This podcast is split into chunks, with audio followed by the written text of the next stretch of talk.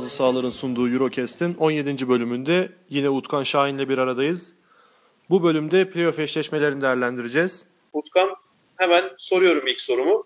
1-8 eşleşmesini. Fenerbahçe, Beko, Jalgiris, Kaunas. Söz sende Utkan. Aa, şimdi Twitter'dan da birkaç kişi beni eleştirdi söylediğim şey için. Belki ben kendimi yanlış ifade ettim. O yüzden biraz daha açarak anlatayım. Ee, kişisel fikrim Fenerbahçe için en zor olabilecek takımlardan bir tanesi geldi. Ben Fenerbahçe hemen en başta söyleyeyim Fenerbahçe'nin playoff serisini kaybetmesi benim için çok büyük bir sürpriz olur. Hatta yani sezonun işte sezon sonunda hazırlanan raporlarda falan sezonun en büyük sürprizi Fenerbahçe'nin elenmesi olur. Bunu en baştan söyleyeyim. Böyle yani. bir şey olursa. Evet. evet. Ama ve lakin e, şartlar ve pozisyon geri açısından Zalgiris'in Fenerbahçe için en zor rakip olduğunu düşünüyorum. Panathinaikos'tan da Baskona'dan da hatta Barcelona'dan bile Barcelona boş ver Barcelona'dan vazgeçtim ama geri kalan 3 takım arasında playoff'a giremeyenler içerisine bakarsak e, en zoru e, Zalgiris. Neden? Baskona'da neden daha zor olur onu sorabilir miyim sana? Şöyle e, Baskona'nın oyunu değiştirme teması Zalgiris kadar yüksek değil. Yani rakibi bozma hacmi. E, e, Zalgiris çok iyi bir takım. Poyer, Vildoza benim çok işte, hayranlık olduğum, en sevdiğim oyuncular arasında gelen oyuncular. Ama ve lakin rakibi bozmada Zalgiris kadar etkili değiller. Ki bunu Efes maçında da gördük. E, Fenerbahçe'de sezon içerisinde oynanan maçlarda da gördük. Ya o maçlar ben sana söyleyeyim şöyle bir maçlar olurdu. Fenerbahçe 3-1 geçebilirdi gene. 3-1, 3-0 geçebilirdi. Ve bol skorlu Fenerbahçe'nin o işte Baskon'un sertliğe cevap verememesinden yararlandığı bir playoff serisi oldu. Kişisel fikrim. Ee, Zalgiris ise sertliğe sertlikle karşı, karşılık verebilen bir takım. Öncelikle zaten bu bir playoff serisinin ne kadar önemli ve ciddileşeceğini gösteren bir pozisyon bence. Çünkü Zalgiris e, oyun teması ve Fenerbahçe oyun teması e, aynı havuzdan gelen takımlar. İkisi de evet. tempo mümkün olunca düşüren, ikisi de po- doğru pozisyon, doğru hücumu, doğru e, yer, saha içi yerleşimini kurgulamaya çalışan ve bunun üzerine temellendirmeye çalışan takımlar. Zalgiris'in e, bunu yaparken sezon boyuncaki en büyük problemi guard rotasyonundan yeterli yaratıcılığı alamaması oldu. Bu problemi Bogdanovic'in sakatlandığı sezon Fenerbahçe'de yaşamıştı. Fenerbahçe Bogdanovic olmadığı için Sulukas'ın o yeterli liderliği alamaması finan fişman derken tepeden sürekli temponun öldürülecek şekilde pick oynamak zorunda kalması Fenerbahçe'yi kötü etkilemişti. Az daha yedinci oluyordu zaten o sezonda Fenerbahçe. Evet. Ee, Zalgiris ise o da onun benzer bir problem yaşadı. Onların sıkıntısı e şimdi Westerman'la Bogdanovic aynı standartta oyuncular değil. Belki bir miktar Westerman karşılayabilecek gibi düşünsek bile yani o konuda yeterli ellerinde bir e, pota e, şey yok, yetenek yok. Hı hı. Onlar için bir problem. Ama ve lakin genel toplamda birbirine benzer basketbol oynayıp farklı açılar var. Onları uzun uzun konuşuruz. Birbirine benzer basketbol oynayıp birbirini bozabilecek iki takım. Bu açıdan çok değerli bir eşleşme. Bunun yanında benim neden evet. zor Ha, buyur evet. abi. Yok yok sen söyle ben şey yaptım. Bunun yanında şimdi bak ben şey açısından düşünüyorum. Hatta yazımda bu şekilde yazdım. Daha vermedik ama e, kaç küçük spoiler vereyim. E, evet. E, e, Fenerbahçe'yi nasıl durdurabilirsin? Ne yaparak durdurabilirsin? Yani kısalara baskı yaptığın zaman belli oranda yavaşlatabiliyorsun. Ve bu baskıyı kime yapman gerekiyor? Işte, efendim? Bu baskıyı kime yapman gerekiyor? Ana noktada. Sulukas veya Guduric diyebiliriz. Hani çünkü mesela olsaydı Bobby Dixon bir de. Ya yani bir kenara koyalım. Dennis olsa onu derdik ama. E, Dixon'ı bir farklı noktaya koyalım. Sulukas üzerinden geçelim. Fenerbahçe evet. e, Sulukas'ı getirdiği bütün avantajları, getirdiği bütün o oyunu yönetme avantajlarını azalttığın an hücumda problemli bir takım. Evet. Ve bu problemi ya Dixon'ın birebirleriyle çözebiliyorsun. O da 36 yaşında. Yani bu sezon beklentiden çok üstünde bir sezon geçirdiği için e, Fenerbahçe için olumlu bir sezondan bahsediyoruz. Çünkü yani sezon başında kimse bu kadar rahat bir iyi bir Dixon beklemiyordu. Şimdi insanlar çok da bilmiyor. Geçen sene Dixon 100 metre bile koşamıyordu kalça problemi, kalçasında sakatlık problemi yüzünden. Ben Dixon'ın kariyerinin yavaş yavaş biteceğini düşünüyordum. Çok büyük bir karakter olduğunu bence bir kez daha kanıtladı bu adam. Yani sezon o sakatlığınız şeyini çekiyor mu? Abi geçen sene Şubat'a kadar koşamıyordu bu adam. Yani ciddi anlamda koşarken acı çekiyordu. Tabii Evet. ki 36 yaşındaki bir adam olduğunu düşünürsek hala tabii ki çekiyor. Ve buna rağmen ayağa kalktı yani fiziksel olarak kendini toparladı. Bakın Lül 30 yaşındaki Lül kendini toparlayamadı. Tamam Evet. sakatlıkları farklı sakatlıklar ama tabii. yani şöyle Fenerbahçe'de Dixon'ın yaşadığı sakatlık Isaiah Thomas'ın yaşadığı sakatlıkla birbirine benzer sakatlıklar. Hı hı. Ee, Isaiah Thomas o, o sakatlıktan sonra bir daha kendine gelemedi. Yani evet. Yani Dixon toparlandı bir şekilde. Ee, yani çok ciddi bir sakatlıktı. Ee, şimdi konuda al tekrar geri döneyim. Ben Sulukas diyordum. Sulukas'ta ikinci maç ona ilgileneceğim. Saras'ın bir açıklaması var. Bizi dinleyenler bakabilir. Ee, Fenerbahçe'yi nasıl durdurmamız gerektiğini biliyoruz. Sulukas üzerine olan baskıdan bahseden bir açıklaması var. Uzun bir bas- açıklama. Saras nasıl durduracağını biliyor. Yani bu bir e, aslında bizim sağ içerisinde bir koşluk yolusu göreceğimizin bir işareti. Saras mümkün olunca Sulukas'ın üzerine saldıracak. Onu durdurmak için. Fenerbahçe buna cevaplar hazırlayacak. Obradoviç büyük ihtimal e, iki hafta boyunca ya Gıdırıç üzerinden ya Melli üzerinden. Çünkü bence Zalgiris'in yumuşak karnından bir tanesi Aaron White'ın e, soğumadaki bazı eksiklikleri. Ya da Tomu üzerinden bir farklı bir şey hazırlayacak. Ve bu plana karşılık da yani büyük ihtimal e, e, zeki adamlardan bahsettiğimiz için Saras da başka bir plan hazırlayacak. Şimdi bunların hepsi çok benim için e, ümit verici şeyler. Neden? Ben e, Twitter'da da yazdım. Euroleague'in en efsane playoff eşleşmesi David Blatt'la Obradovic'in karşı karşıya geldi. Ve 12'deki İstanbul Final Four'undan öncekini diyorsun değil mi? Evet. Yani gerçek anlamda biz koçluğun üst sınırlarını gördük o seride. Her iki Evet. koç da sahaya bir şeyler attı ve yani maçların hepsi var YouTube'da. Bence vakitte olan bizi dinleyenler kesinlikle izlemeli. Benim böyle canımı sıkıldığı zaman yemek yerken falan açıp izlediğim bir maç. Çünkü çok öğretici bir maçtı. Seridir Evet. komple. Ben ona yakın bir playoff serisi olabileceğini düşünüyorum. Saras'ın elinde daha az malzeme olmasına rağmen. Ee. Yani bu kadar yakın geçeceğini ya hatta yakın geçeceğini düşünen duyduğum ilk insan sen olabilirsin yani. Hayır yani Fenerbahçe yenebilir. Fenerbahçe 3-1 de geçebilir. 3-0 da geçebilir. Ama ben sahaya koştuk malzemelerinin atılacağını göreceğimizi düşünüyorum. Hı, İşte bir şeyler atacak sahaya. Ve bunu izlemesi çok zevkli olacak. Maçların sonuçları Fenerbahçe favori çünkü çok daha fazla derinliğe sahip. Zalgiris'in guard rotasyondaki problemi ortada. E, Orada işte salak değil. Ona göre bir bazı planlar hazırlayacak. Mesela deplasmandaki 3 kartlı sistemi unutmayalım. O çok maçı değiştiren bir kadardı. Evet. Aynısını belki tekrar yapacak. Evet. Ee, ben, işte, tabii üçüncü kart kim olacak onu bilmiyoruz ama işte ne bileyim mesela Tyler Eric Green diyorum ama ya belki koyacak bilmiyoruz. Bir anda Evet. öyle bir şey yapacak. Yani aynı profilde oyuncular değil ama belki e, Green'den farklı bir şey göreceğiz. Çalıştırılıyor. Yani iki hafta çok önemli bir süre bu takımlar için değişiklik açısından. tabii canım. Ben sana söyleyeyim günde çift iki antrenmanı koymuştur Obradoviç ve sürekli taktik çalışıyordur. Ha, tabii Evet. bunda Fenerbahçe'de kimler sağlıklı olacak? Bu da çok önemli. Veseli oynayacak mı? Ne kadar sağlıklı gelecek? John Yani ne kadar döner? şöyle bilgisini vereyim. Ee, İnsanlar çok tepkili. Orada yanlış bir sakatlık yok.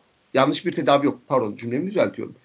Ee, bileklik sakatlıklarının en önemli noktalarından bir tanesi şeydir. Bazen şiş inmiyor abi. Yani ne Evet. kadar tedavi yaparsan yap. Dix, Bogdanovic'de de başarı bu geldi. Bazen Hı. o şiş inmiyor. Ve Lovren'de o şişlik bir türlü inmedi. Son durumda da inmeye başladığına dair bir şey duydum ama e, devamını bilmiyorum açıkçası. Net bir şey henüz yok, Yok. şu an. Ee, yani bu da tabii ki uzun rotasyonu etkileyecek. Yani benim şunu açıklamaya çalışıyorum. Mesela Pitino olsaydı ya da Perasovic benim çok beğendiğim bir koç. Gene bak bunların hepsini beğendiğim koçlar. Pitino takdir ettiğimiz en azından sezon ortasına koyduğu başarı oldukça iyi bir başarı. Ama ve lakin Saras'la orada için rekabeti kadar büyük bir rekabet izleyemeyecekmişiz gibi geliyor bana. Diğer takımlar olsaydı. Bu açıdan ben Fenerbahçe'yi zorlayacak ama gücünün yetebileceği konusunda şüphelerim olduğu bir Zalgiris Fenerbahçe serisi bekliyorum. Öyle açıklayayım derdim. Yani gücü yetme derken mesela geçen seneki sezon normal sezon maçları ve Final Four'daki maçı değerlendirecek olursak hani dediğin gibi benzer oyun tarzları, benzer temel oyun prensiplerini yansıtıyor iki takımda. Ama hani geçen sene Jalgiris'in bunu yani Fenerbahçe ile kapışacak kalitesi de vardı. Sezon başında öyle bir şey öngörülmüyordu tabii ki bunu sürekli söylüyoruz ama kalitesi de vardı Fenerbahçe'nin pardon Jalgiris'in Fenerbahçe ile boy ölçüşebilecek diyeyim. Yani sahada rekabet edebilecek. Ki kaldı ki zaten Bobby Dixon'ın o acayip performans çıkmasa muhtemelen Fenerbahçe geçen sene finali göremeyebilirdi de diyebiliriz. Ben ikinci kısmı savunuyorum. Ee, yani, yani göremeyeceğini düşünüyorsun. Evet. Göremeyecek diyorsun. Dixon orada evet. çıkıp o yumruğu vurmasa, özel bir oyuncu olmasa maçın akışı Zalgiris'e kaymıştı. Yani evet ama bu sene o kalitesi eksik bence Jalgiris'in. Dediğin gibi oyun e, temel prensipleri falan benziyor birbirine ama hani dediğin gibi bir şey de görebiliriz diyorum ama ben buna çok da katılmayacağım ya. Hani kalitesi bence nefesi yetmeyecek Jalgiris'in. Ya ben de ben Fenerbahçe'nin alacağını düşünüyorum açıkçası. 3-1, 3-0 Fenerbahçe'nin kazanması olağan olan. Yani görmemiz belki şu an senin de söylediğin aslında az çok ona geliyor. 100 kişiye sorsak 3-1 ya da 3-0 der. Ya ben senin anlattıklarından şunu anladım. 3-2 ile geçer Fener. O kadar sert değilim ben. Yani olabilir, edebilir. Yani %10, %15'lik biz o, o, o payı ayırıyorum. Benim derdim, evet. benim anlatmaya çalıştığım şey 3-2'den daha çok. Biz sahada bir basketbol... Maçların e, içeriğinden bahsediyorsun. Evet. Sertlik, işte satranç, akıl, basketbol evet. bunları göreceğiz. Ve evet, izlemesi zevkli olacak. Yani e, şimdi mesela kafalarda şey olabilir bizi dinleyenlerin. Ülker'deki aradaki maçı Fenerbahçe çok rahat kazandı. Hatırlarsın sen de. Evet. Şimdi deplasman dendi. Demek ki bir üstünlüğü var. Ama o Zalgiris'te son gelen Zalgiris de aynı Zalgiris değil.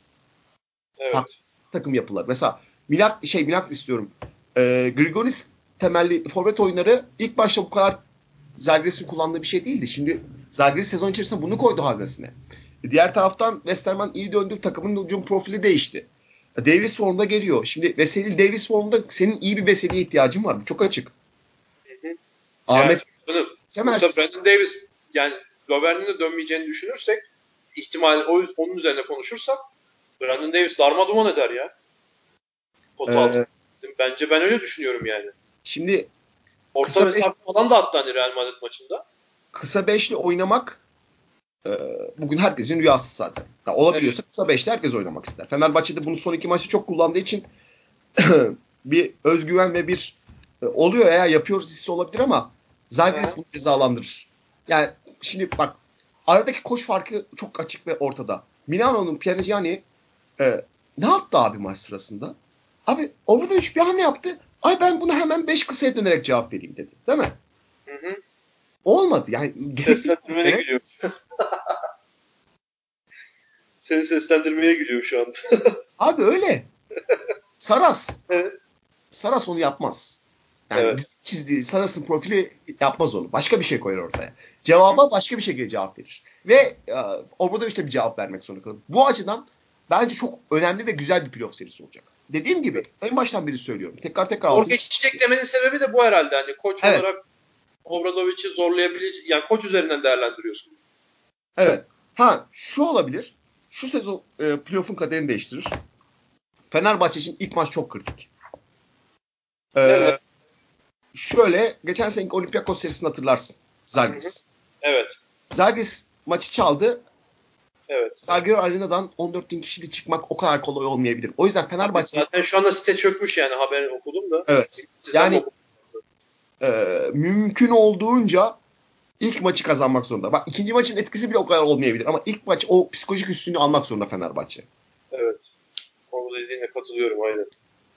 Yani e, 1-0'la şey, yani ikinci maça 1-0 geride çıkmak ev sahibi takım için çok büyük sıkıntı ki şeyde de gördük bunu yani net örneğini. Fenerbahçe Panathinaikos serisinde de.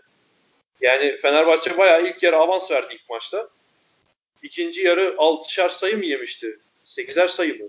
18 16 sayı yedi. Değil mi? 8'er sayı yedi sadece çeyreklerde yani. Evet. İkinci maça Panathinaikos hani belli oranda belli zamanlarda öne geçmiş olsa da şey oldu. Hani hiç öyle galiba Fener alacak şeyi tarafı hep kafalarında tüm taraftarın ve oyuncuların kafasında bir yerde hep oldu. O yüzden dediğini katılıyorum yani ilk maçın çok kritik olduğuna. O ve ben bir de taraftarı bile evet, evet. Efendim? Yani maçtaki, ikinci maçtaki o arkadaki taraftarın o gerginliğini bile hatırlarsın. Evet. Kuma da yansır. Evet, yani hani Fener şey yaptı da hücumda etkili olduğunda falan işte savunamadığında Panathinaikos taraftar hani şeydi ya olmuyor herhalde falan düşüncesi vardı. Hani böyle bir coşkuyla bir şey yapma falan yok. Panathinaikos öne geçtiğinde bile sadece sayıya seviniyorlardı. O kadar yani. Demek istediğimi anladın değil mi? Hani bilmiyorum anladın ama. Evet evet. Bir şey daha söylemek istiyorum bu maçla ilgili. Bir sonraki eşleşmeye geçelim. Ben Obradovic'ten bir yine sürpriz bekliyorum ya şeydeki gibi. Bu Panathinaikos Barcelona serisindeki box and one savunması gibi Fenerbahçe Real Madrid serisindeki Kalin için 5 numaraya çekilmesi gibi Kalin için 5 numaraya çekilmesi artık bir sürpriz olmaz ama ya şöyle bir sürpriz. Mevki değiştirme veya yeni bir plandan ziyade oyuncu sürprizi bekliyorum ben. Ben Melih Mahmutoğlu'nun damga vurabileceğini düşünüyorum açıkçası. Yani Çılgın tabii. yani bir yerde ihtiyaç olduğunda onun performansının çok kilit olacağını düşünüyorum ben. Olabilir. Yani çünkü Benim Obradovic tahminim bu tabii yani. Hani iddiası olsa bunun oynarım anlatabildim mi? Oranı Ha. kaç olursa olsun. Yani şöyle şöyle ben bahsi biraz yükseltebilirim. E, Datome biraz sezon sonuna doğru düştü.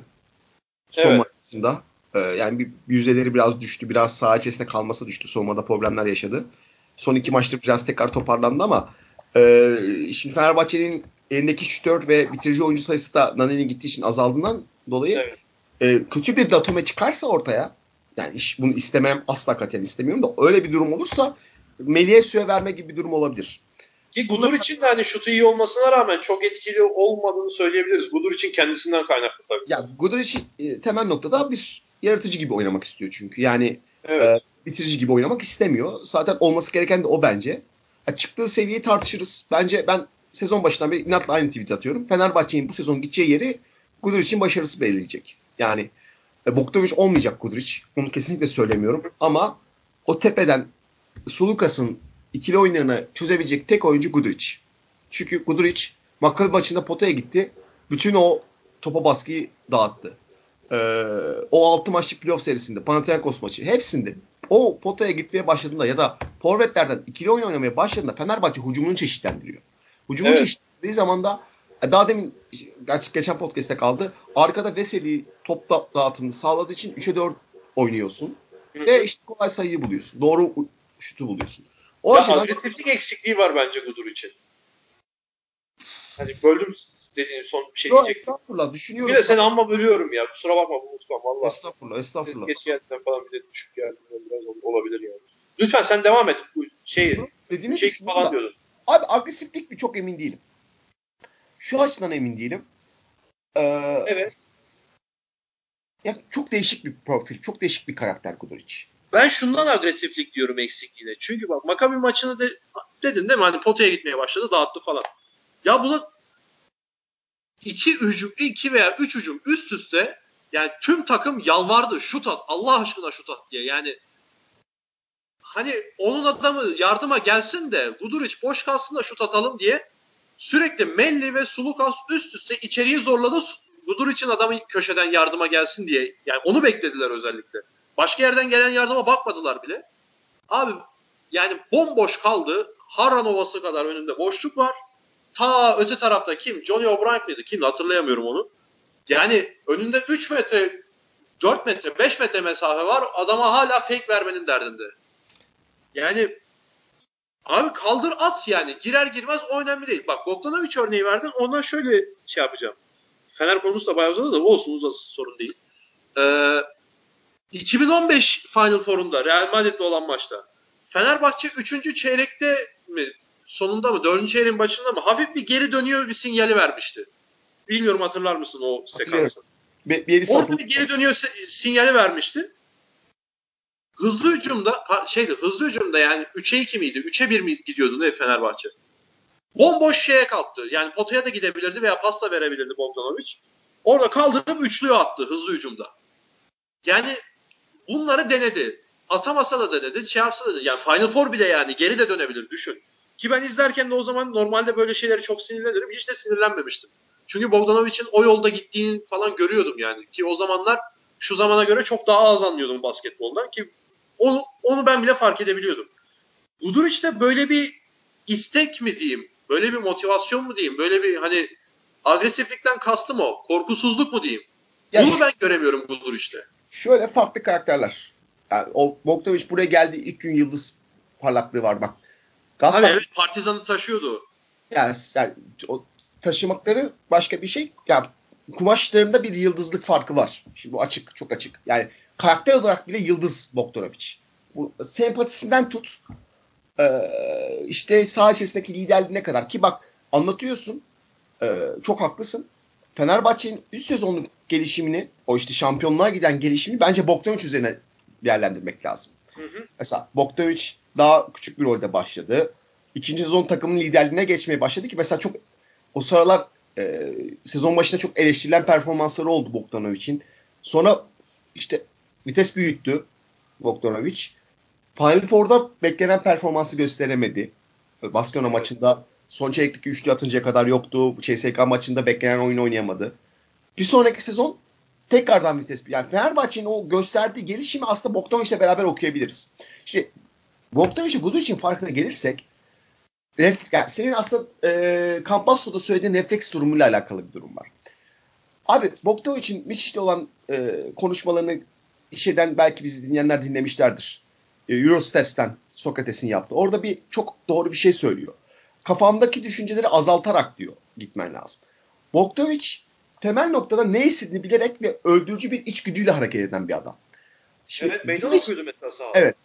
Guduric çok fazla düşünüyor. Ya yani en büyük problemi bu.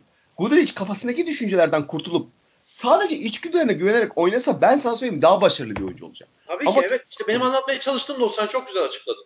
Çok fazla düşündüğü için de e, yani bu hayatta da böyledir. Bir şey hakkında tamam düşünmek iyidir. Doğru karar vermek için insanı yöneltir de basketbol çok hızlı oynanan ve işte ani tepkiler, ani kararlar alman gerektiği bir spor olduğu için. Sırf basketbol değil, spor da öyle ya. Hani otomatik olması gereken bir şeydir artık yani bir yerden sonra. Sen o zaman şöyle bir durum oluyor. Yeteneklerin ne olursa olsun yanlış karar verme ihtimalini arttırıyorsun. Evet. Bu işin problemi bu. Yani Gutovic bir de çok takılıyor. Yani e, mesela soğumasını geliştirmeye çalışıyor.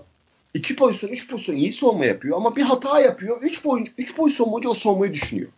Çünkü yani aynı karakter değiller. Yani Bogdanovic ben sana söyleyeyim mi? Mesela çok Twitter'da falan görürüm.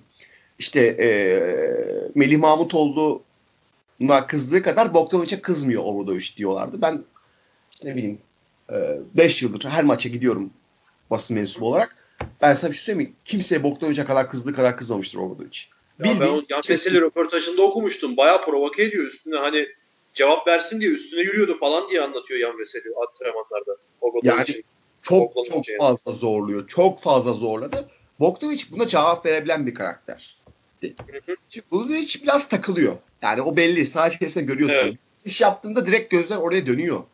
Yani şimdi koş ne diyecek? O ya o, ondan bir kurtulması lazım. Ondan kurtulursa yüklerinden kurtulması lazım bu adam. Yoksa yetenek olarak Bogdanovic olmasa da Avrupa'da işleri değiştirebilecek yetenekte bir oyuncu. O profilde ya, bir oyuncu. Uzun guard'dan bahsettin ya işte uzun guard yani. Evet. Ya, yok çünkü. Tabii. Yani basketbolda en çok ihtiyacı olan şey forvetten ikili oyun oynayabilen bir forvet. iki numara, üç numara. Kanat oyuncusu. Guduric bu potansiyeli karşılayan bir isim ama işte yani deminden beri konuştuğumuz problemleri var. Anladım. O zaman bu diğer eşleşmeye geçiyoruz. 2-7 eşleşmesine. Bunu hemen zaten 23 dakika konuşmuşuz. CSK Baskonya. Ne diyorsun?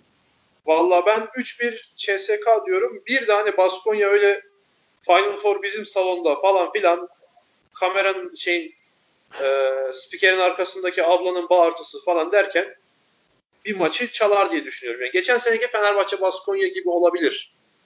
Neden böyle düşünüyorum? Yani bak böyle düşünmemin sebebi şu. Bu şeydeki son haftadaki CSK maçını kazanabilselerdi eğer benim fikrim çok daha farklı olabilirdi ama orada gözümden çok düştüler ya. Ya o maçı al abi artık yani almak zorundasın ve önde götürüyorsun. Son iki dakika verme yani değil mi? Bilmiyorum evet. ben öyle düşündüm. Yok katılıyorum. Yani o yüzden CSK'ya 3-1 diyorum. Öbür türlü olsaydı Baskonya eğer CSK deplasmanda kazanmış olsaydı son hafta ya 3-2 CSK derdim ya da 3-2 Baskonya derdim yani. Zaten kazansalardı Real Madrid oynuyorlar. Real Madrid oynasalardı bence oradan sürpriz gelebilirdi. Evet doğru kazansalardı Real Madrid oynuyor. Onu ben hesaba katmadım. Ee, evet Real Madrid'i çok zorlayabilirlerdi yani. E, ya, Fenerbahçe okay. olarak da öyle bir eşleşmeyi isterdim yani. Ya ev sahibi gidecek ya Real Madrid. Güzel olurdu hani benim için de. Evet win-win gibi bir şey olurdu. Yani hatta Real Madrid giderse daha büyük sevinirdik. Yani. Ee, e, şey e, dediklerin çoğuna katılıyorum. E, bence playoff ile ilgili iki kritik şey olacak. Bence biraz insanların hakem atamalarına bir bakması gerekiyor.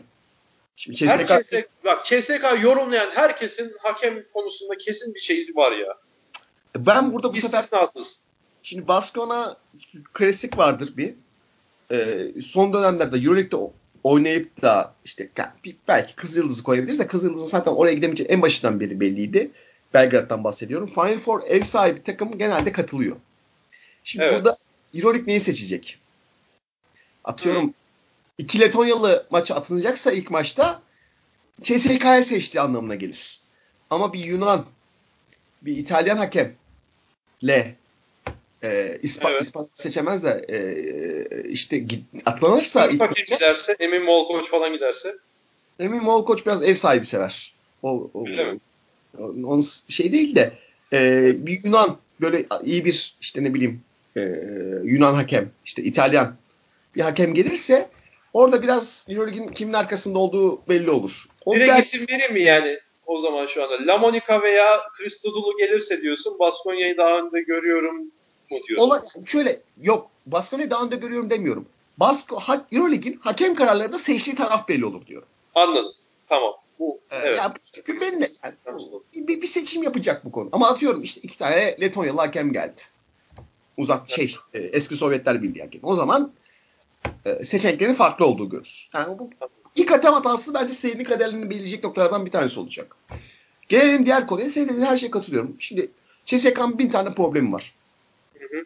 Ee, ana temel noktada e, Decolo'yla Rodriguez şu an ellerinde fazlalık. Evet. Yani, Yani takım Decolo ile Rodriguez'in fazlalık olacağını sene başından konuşulsa hadi lan oradan falan dersin millete yani. basketbolu bilmiyorsun kardeşim başka bir sporla devam et dersin. Aynen evet. Şimdi Decolo'yu sahada süre vermek zorundasın. Ama Decolo'nun yaptıklarını daha iyi yapan bir oyuncu var şu an. Corey Higgins bunu yapıyor. hı. E, bu süreleri e, dengelemekte problem yaşıyor Higgins. Zaten takım içerisinde problemler akıyor. Yani birbiriyle iyi anlaşamayan bir oyuncu grubu. Rus oyuncular başka bir tarafta, Amerikalı oyuncular bir tarafta, Decolo başka bir tarafta. Yani üçe bölünmüş durumda takım. Hı hı. Şimdi e, Decolo da problem yaratıyor. Çünkü yani bu adam son 3 yılın Avrupa'daki en durdurulamaz isimlerinden bir tanesiydi. Evet. Bunların hepsi takım içerisinde bir karışıklık. Yani aslında sert bir takımla karşı karşıya gelse ve zor bir duruma düşse CSK problem yaşayacaklarını söyleyebiliriz. E bunun yanında mesela Baskona uzun rotasyonda da e, CSK'ya ters gelebilecek bir profil bir takım. Neden? Evet. Poyer fiziksel olarak CSK uzunlarına çok büyük üstünlük koruyor. Voigtman benim çok beğendiğim bir oyuncudur ezelden beri. Ee, ki 14. haftadan beri inanılmaz bir basketbol oynuyor. Şengeller'in sakatlandığı günden beri. Ee, o dışarıdan işte pas kanallarını görebilen farklı Peters'a üstünlük koyabilecek pozisyon. Bunların hepsi olsa bile yani bunların işte eksilerinden bahsediyoruz. Seni ortaya getirebileceğini düşünebileceğimizden bahsediyoruz ama CSK'yı düzen dışına çıkartmak zorundasın. CSK kendi basketbolunu oynadığı sürece bak en basitinden Kim Ki'nin geçen sene yapabildiği kadar bir düzen Evet. dışına çıkartmak zorundasın. Baskona bunu yapabilecek bir takım değil. Değil yani ellerinde buna dair bir malzeme yok. Ellerinde buna dair bir sertlik yok. Ellerinde buna dair bir oyuncu profili yok. Yok yok yok oğlu yok yani. Çok Ya değerli ben çıkartabilir derdim ama son CSK maçını görünce işte dediğim gibi Ben yok CSK maçında salar bile demezdim. Çünkü neden? Yani Real Madrid'le eşleşecekler ama hadi diyelim CSK ile eşleşiyorlar. Ben, de- ben derdim bir CSK maçı satmış derdim. Çünkü abi 18 yıldır zaten e, Moskova'da kazandıkları bir maç yok. Ç- Yani. Mos- tarihi boyunca. 2005 Final Four hariç.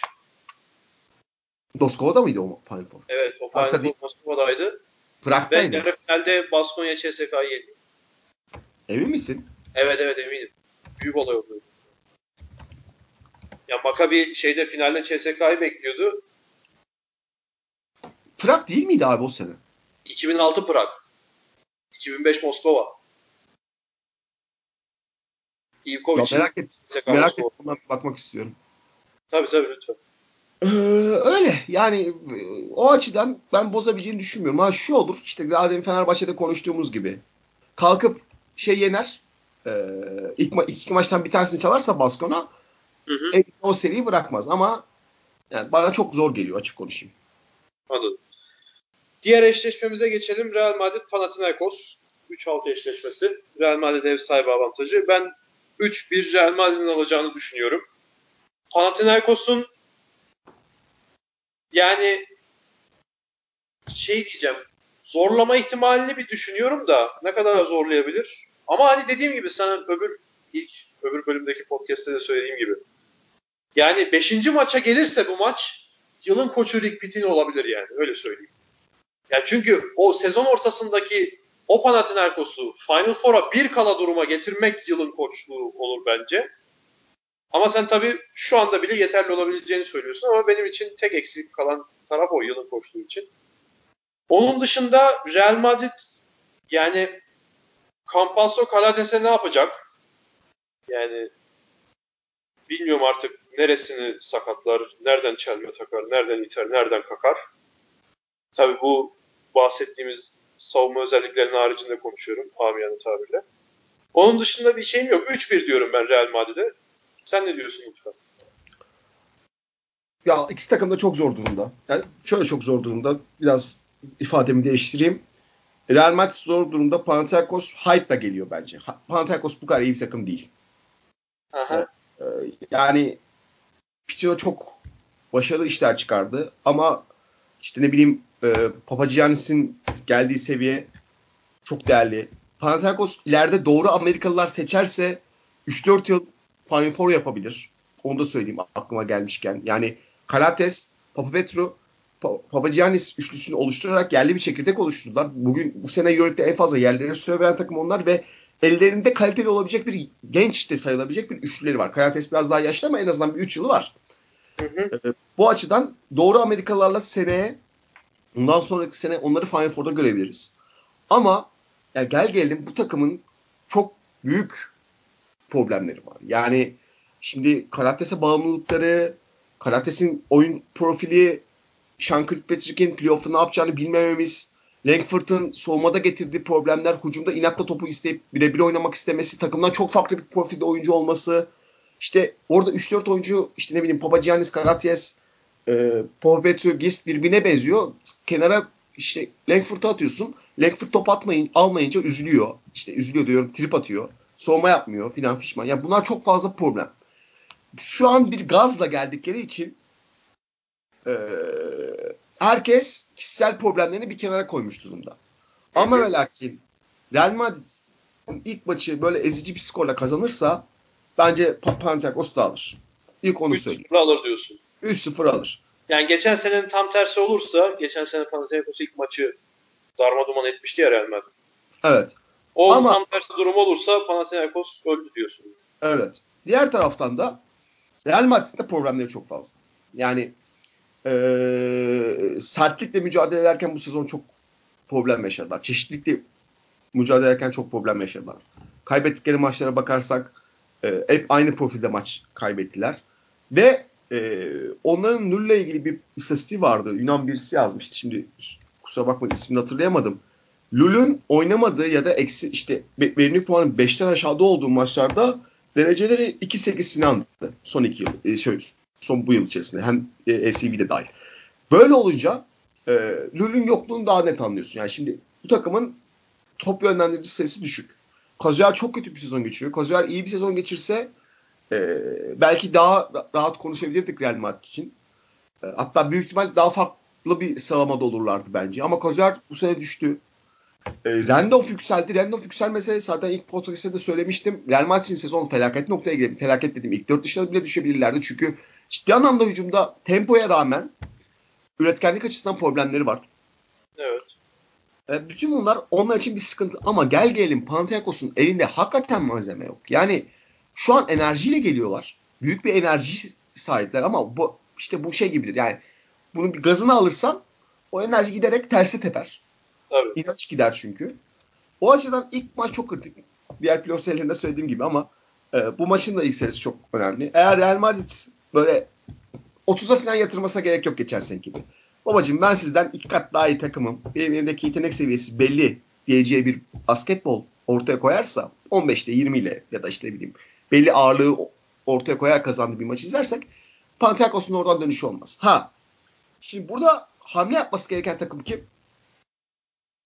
Yani Panathinaikos. Panathinaikos tabii ki. Çünkü arkadan gelip bozması gereken o. Pitino Evet. bu başarılı bir koç.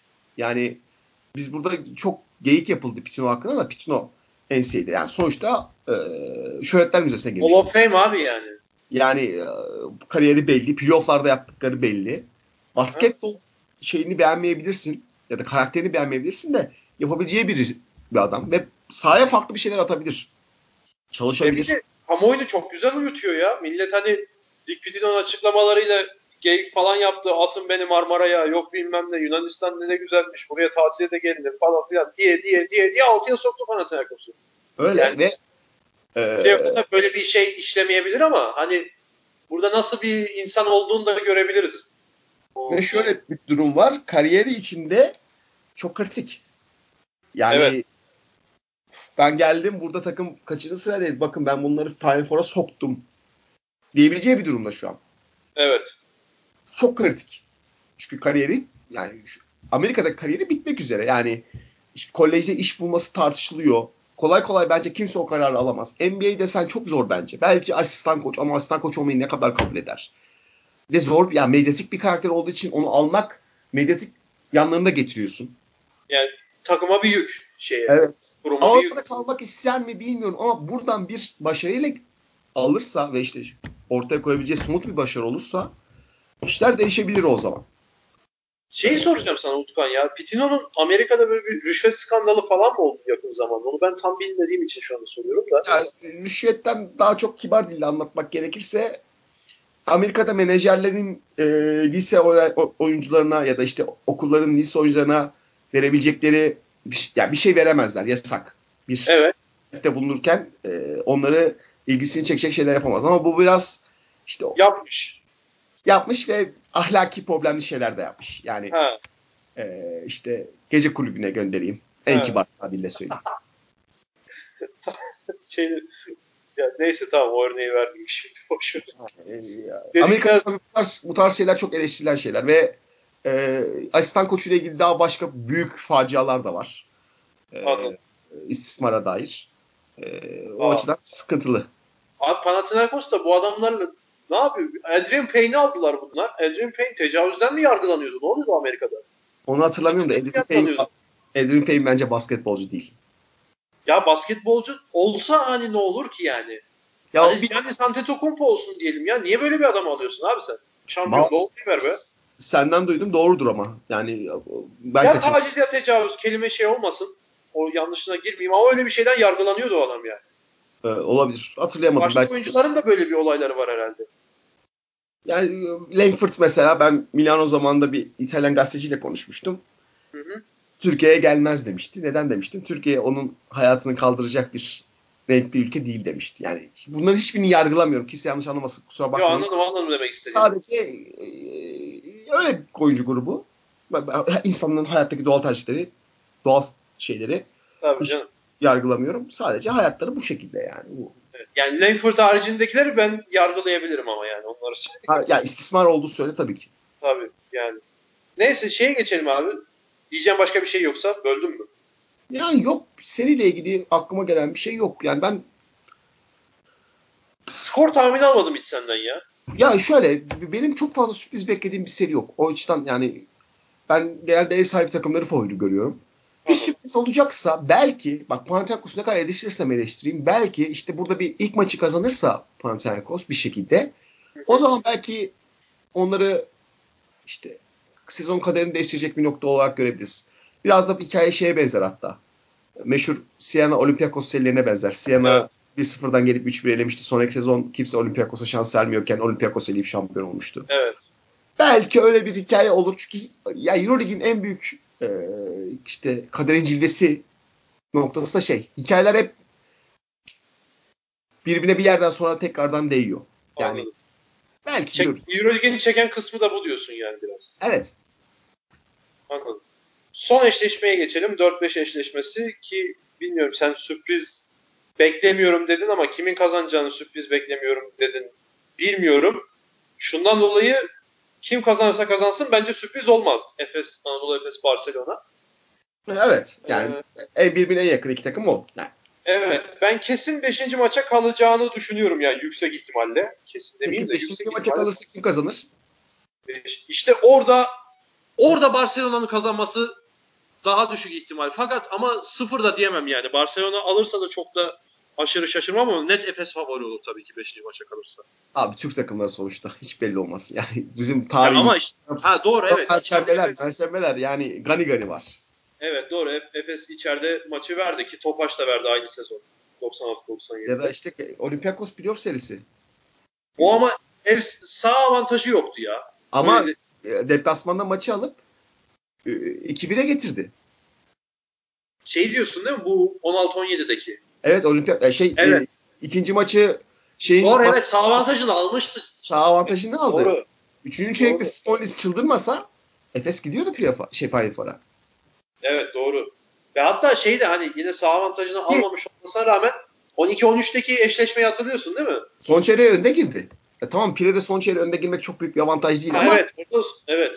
Son, son, çeyreğe çeyreğe önde önde- son maçın son çeyreğin önde giriyorsun. Yani şimdi bunlar Türk takımlarının genel profili bu şekilde. Ben- Bence Obradovic'in değiştirdiği en büyük şeylerden bir tanesi bu. Ben bunu her zaman Evet. söylüyorum. Obradovic'in değiştirdiği mental değişikliklerden bir tanesi bu. Evet o winner'lığı koydu yani e, Fenerbahçe'ye. Sağ içi yani Efes Barcelona değerlendirmeni alacak olursak geçmişten bugüne gelip.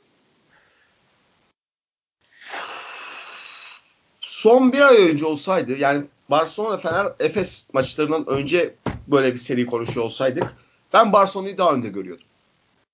Hı hı. Çünkü Kral Kupası'ndan gelerek gelirkenki bir e, durumları vardı. Bir form grafikleri vardı. Şöyle Barcelona şu an bence Fenerbahçe'den bile ki Fenerbahçe bu işin uzun süre zirvesiydi. Daha çok çeşitliliğe sahip olan takımı bütün Avrupa'da. Çok fazla farklı oyuncu profili ve çok fazla birbiriyle uyumlu oyuncu sayısı var. Yani e, farklı oyun oynayabiliyorlar. İşte ne bileyim e, Efes son çeyreğinde yok Efes ikinci yarı başlangıcında guardsız fizikli bir beşe döndü mesela. Bayağı maçı kitleyebilecek bir beşti o. Ya da ne bileyim e, uzun rotasyonda 3-4 tane oyuncu farklı profillerde farklı e, ne o kombinasyonda oynatabilirsin. Guard'da mesela Pangos'tan katkı alamıyorsun ama Pangos'un vereceğiyle Hurt'ün vereceği arasında farklılıklar var. Kyle Kuric'i bir yerde devreye sokabiliyorsun. İşte ya da en kötü ne o Sloven Blazic'i getirip enerji koydurtabiliyorsun. Hanga'ya koyup büyüyebiliyorsun. Varoğlu var takımda. Gerçekten Varoğlu var. Zaten Avrupa'nın en yüksek bütçeli kadrosundan bahsediyoruz şu an bu sezon. Ee, bu onlar için oldukça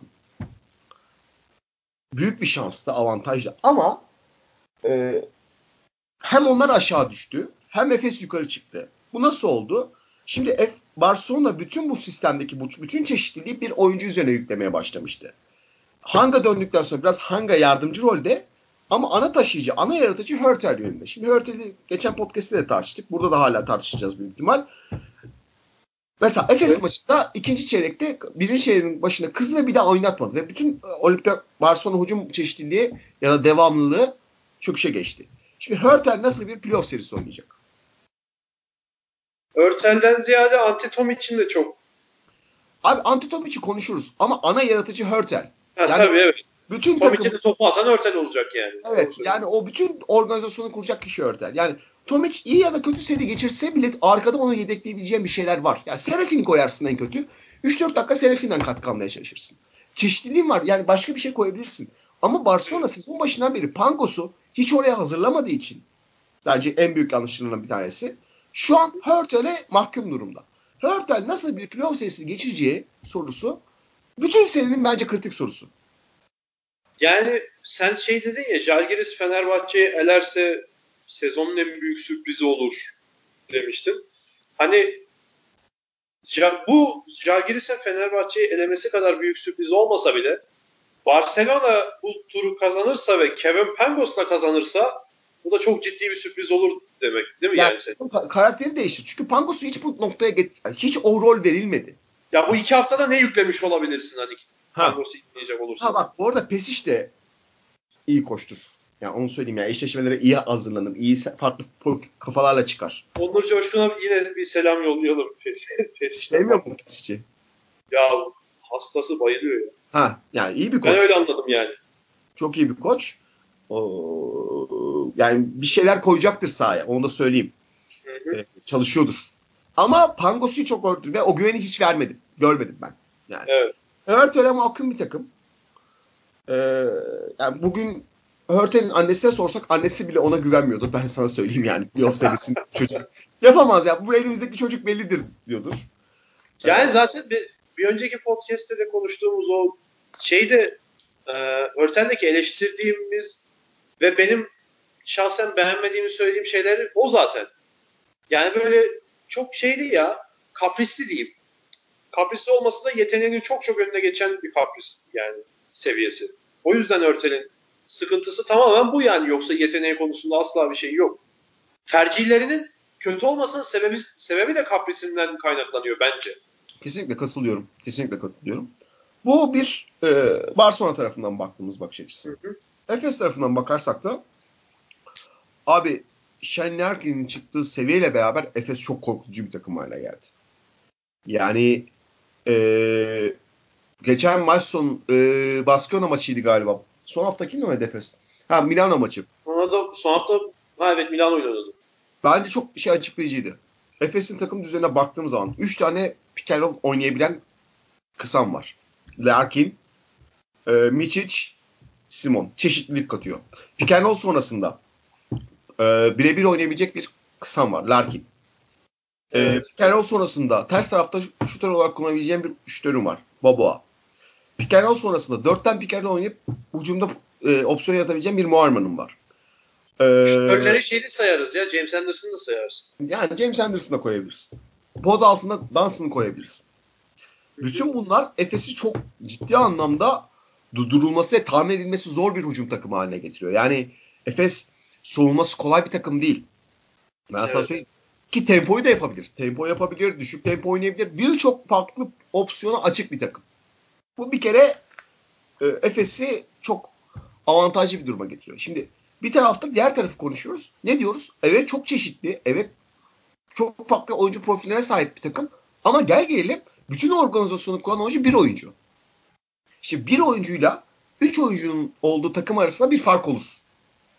Öyle bir fark var şu an iki takım arasında. Ha bu seri nasıl dengelenir ya da bu seri nasıl Barcelona tarafına Bir saniye son, dedi, son dediğini bir daha söyler misin? Bir oyuncuyla üç oyun yani Efe, Efe, Efes'in top yönlendiren bir oyuncu mu dedin? Efes'e top yönlendiren 3 oyuncu var. 3 oyuncu var evet. Simon, Miçic, evet. Larkin. Evet. Üçü istersen top yönlendirir. Ve bunu belli dakikalarda çok üst düzeyde yapabilirler. Hı hı. Ee, Barcelona'da bir tane ama dedi. Barcelona'da bütün sistemi kurdu bir oyuncu var. Evet.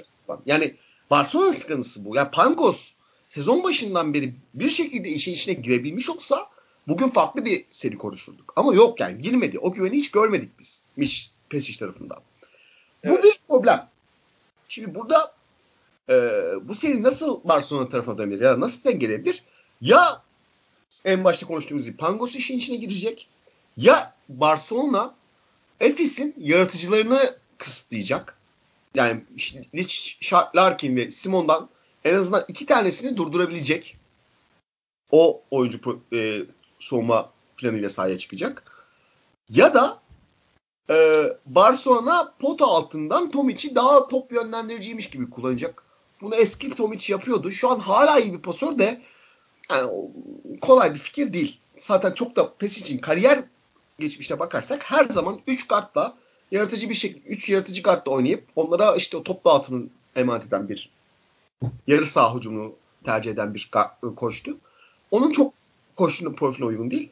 Bizim bu elimizdeki seçeneklere dönersek de şimdi Pangos bence olmayacak. Olursa dediğim gibi serinin kaderi değişir. Evet. Olabileceklerden gidelim.